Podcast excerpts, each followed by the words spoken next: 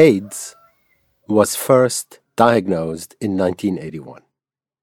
At the time, and I don't know if this rings a bell or not, but it was widely misunderstood and even more widely misrepresented by powerful voices in politics and business and in society. These powerful voices were trying to minimize the threat it posed to how they did business. And they were also trying to marginalize and ostracize the victims, all the way asking, How are we going to pay for all this? But the suffering caused by the 1980s HIV epidemic was enormous and it was widespread.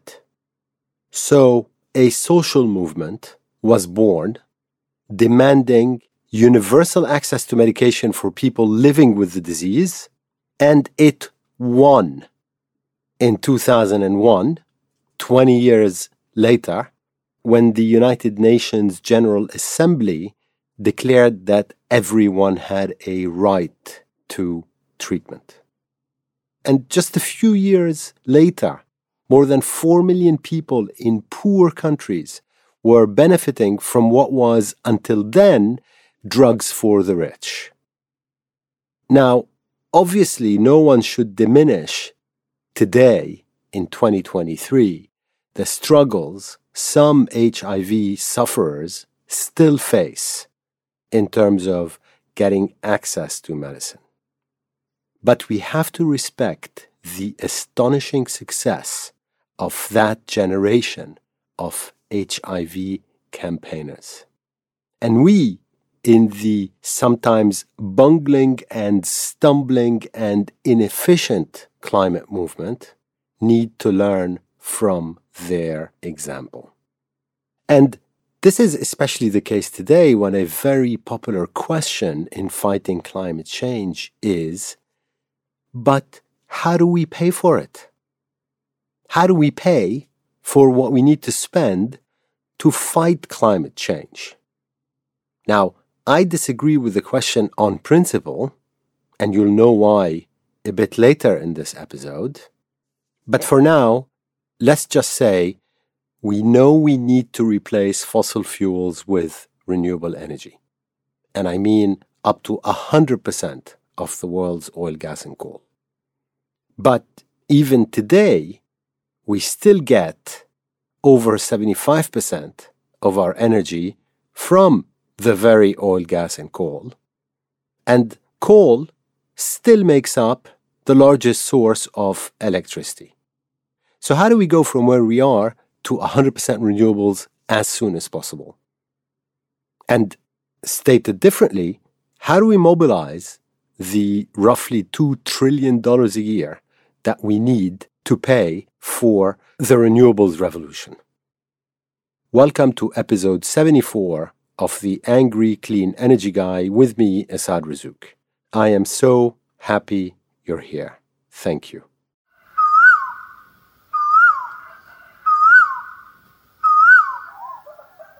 So let's go back to the HIV movement first. The social movement won because of research shows to be five principal factors. First, it focused on focusing only on big pharma. That's big bad pharmaceutical companies that were basically ripping off everybody by pricing the drugs in a way that most of the world could not afford them. So the campaigners did not go after other companies or hospitals or politicians or the media, even though each one of these was to a certain extent implicated in what was going on. So the campaigners zoomed in on Big Pharma's weak points and then they attacked it relentlessly for favoring profit over people. And I hope that rings a bell for those in the climate movement. because we have the same problem. Big, bad companies favoring short term profit over your life and mine and those of our kids. The second reason the HIV movement succeeded was because they crystallized their movement to a very simple and compelling message, which they repeated constantly. And that was that the drugs necessary to fight HIV were essential for life. A simple, compelling message. Third, they were coherent. Because what they did is they focused on clear goals based around universal access to treatment and pushed for a sufferer's ability to pay to be ignored. The fourth reason they succeeded is because they convinced the public and politicians in many countries that the cost of effecting change was low because all these countries had to do was manufacture cheap, generic drugs as they could, if not for Big Pharma. And the fifth and final reason they succeeded is because they pushed the world to create what's called stable institutions that give the movement permanence. The main institution to come out of that fight is the Global Fund to Fight AIDS, Tuberculosis, and Malaria, which is still around to this day and has saved over 50 million lives and spent billions and billions of dollars to accelerate the end of the three diseases AIDS, tuberculosis, and malaria. So take the lessons from the fight against AIDS and then apply them to the fight over climate change. That is a straightforward exercise. It means first we narrowly define the targets of climate action. I mean, we know, of course, that emissions come from many activities. We know they come from oil and gas and coal. And we know that they are across pretty much all of our industries. But we can't go and focus on the building industry and the steel industry and the airline industry and the shipping industry and this industry and this other industry. There are too many targets. And what we need to do instead is focus on just 90, that's 90 companies, because just 90 companies are responsible for two thirds of the harmful emissions generated since the industrial age began. And by and large, these 90 companies are irresponsible. They are reckless, they are out of control, and basically 100% of their reserves must be locked away permanently. That's 100% of their reserves. In other words, they can keep producing what they're producing, and even that's got to be phased down, but no new oil, gas, or coal must be produced and sold by these companies. They are powerful opponents. They lobby hard to prevent climate action. They spend billions to confuse us. They spend billions more to distract us. They spend billions more to buy influence. And they are at the very center of the model of intensive carbon use that's destroying our ability to live on this planet. So there is your small target on which to focus your energies. And then, just like the HIV movement showed, we need to focus on people and specifically on our right to life. We should focus on the human rights violations, which are incredibly widespread, of these 90 companies. And there is a challenge there because the damage caused by fossil fuels is not properly and universally understood. For example, the largest 3,000 companies in the world cause $2 trillion of environmental damage each and every year. For example, the World Health Organization estimates that 7 million people die each and every year from breathing the result of what happens when we burn oil, gas, and coal. And that costs us another $3 trillion a year. So that's $5 trillion right there in annual costs. And also, for example, remaining on fossil fuels could cost $100 trillion because how the hell do you put a price on the Arctic heating up, for example? And frankly, in any case, you have to keep in mind that when human rights are being violated, costs must take a back seat. And to understand what I mean, think about the Atlantic slave trade. Yes, it was extremely costly to end the Atlantic slave trade, but who bloody cares? The costs to end slavery were immaterial not relevant, not part of the conversation, because slavery had to be stopped.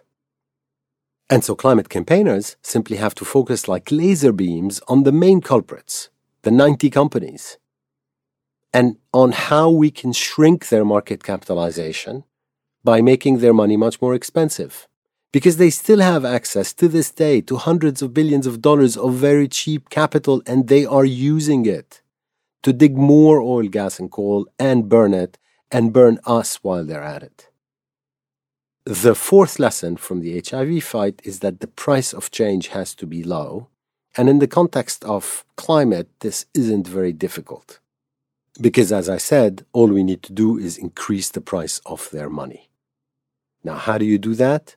You do that by a combination of actions, which include peaceful protests but also a tsunami of lawsuits on pension funds, for example, who are mispricing climate risk because they keep assigning value to the 90 big polluters based on these future supplies. And this is underway. It's actually happening. We just have to accelerate the rate of change. And then the fifth and final lesson from the HIV fight is that we need stabilizing institutions. In other words, we need properly funded institutions that are able to pay for all this and pay for the climate adaptation zillions that are required to deal with the consequences of what these 90 companies have already created in terms of a climate mess. And so, how do we pay for it? Well, you should think about it under the headline Tax the Bad Actors. That can take several forms, all of which are being discussed, but not with enough intensity, in my view. Some examples of this tax the bad actors approach would be to penalize emissions, for example, from the shipping industry through a levy on these emissions that the shipping industry would pay. Similarly, we should impose a fee on oil exports. We should impose another fee on gas exports.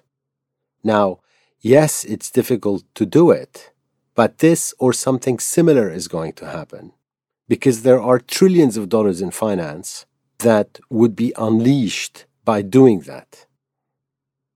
There's also voluntary contributions that could be aggregated by United Nations institutions. For example, voluntary contributions by airline passengers, volunteer contributions by cruise ship passengers, which is how the Global Fund to Fight AIDS, Tuberculosis, and Malaria was initially funded. Or you can have a tiny, tiny levy on stocks and bonds and derivative transactions carried out by banks. There's hundreds of billions of dollars that could be raised each year if you only had a levy of 0.01 cent on every transaction. But personally, I do prefer taxing oil exports, taxing gas exports, and most importantly, by far, eliminating fossil fuel subsidies. globally. There's about a trillion dollars of cash subsidies to the oil, gas, and coal industry that are paid out each year. A trillion dollars. There's also a lot more that institutions like the World Bank and the IMF can do to drive far more money into the energy transition. And a very interesting proposal called the Bridgetown 2.0 agenda is right now in front of a summit in Paris that is bringing together the heads of government from more than 100 countries to try and drive more money towards climate action. And Bridgetown 2.0, which is an initiative by Barbados, is very much designed to unlock trillions in private capital for dealing with climate change.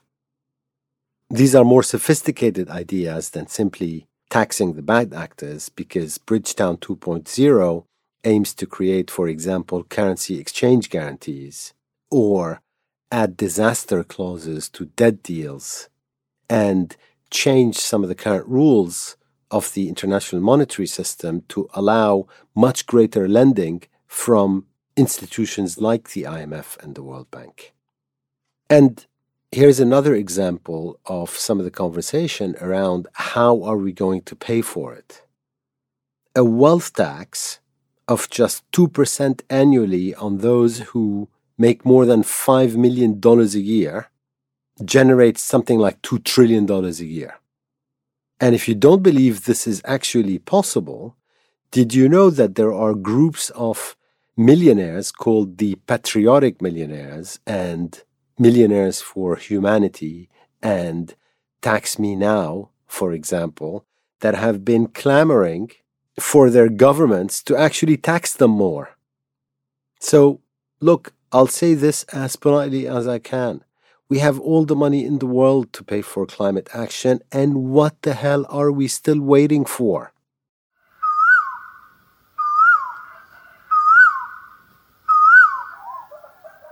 As you've heard, we need to focus our energy on the nasty 90.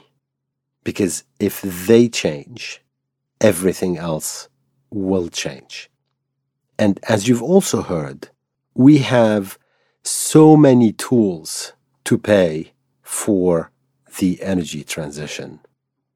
Starting from eliminating a trillion dollars a year of cash fossil fuel subsidies to taxing bad actors to voluntary contributions by citizens who can to taxing wealth in various form, whether it's directly or through tiny levies on stocks and bonds and derivatives. This is an open and shut case, and what it is indicative of is the fact that we are still running away from solving climate change by just finding excuses for inaction. And this has to just stop. Thank you so much for listening to this episode 74 of the Angry Clean Energy Guy, and sometimes very angry clean energy guy with me, Assaad Razzouk, and have a great couple of weeks.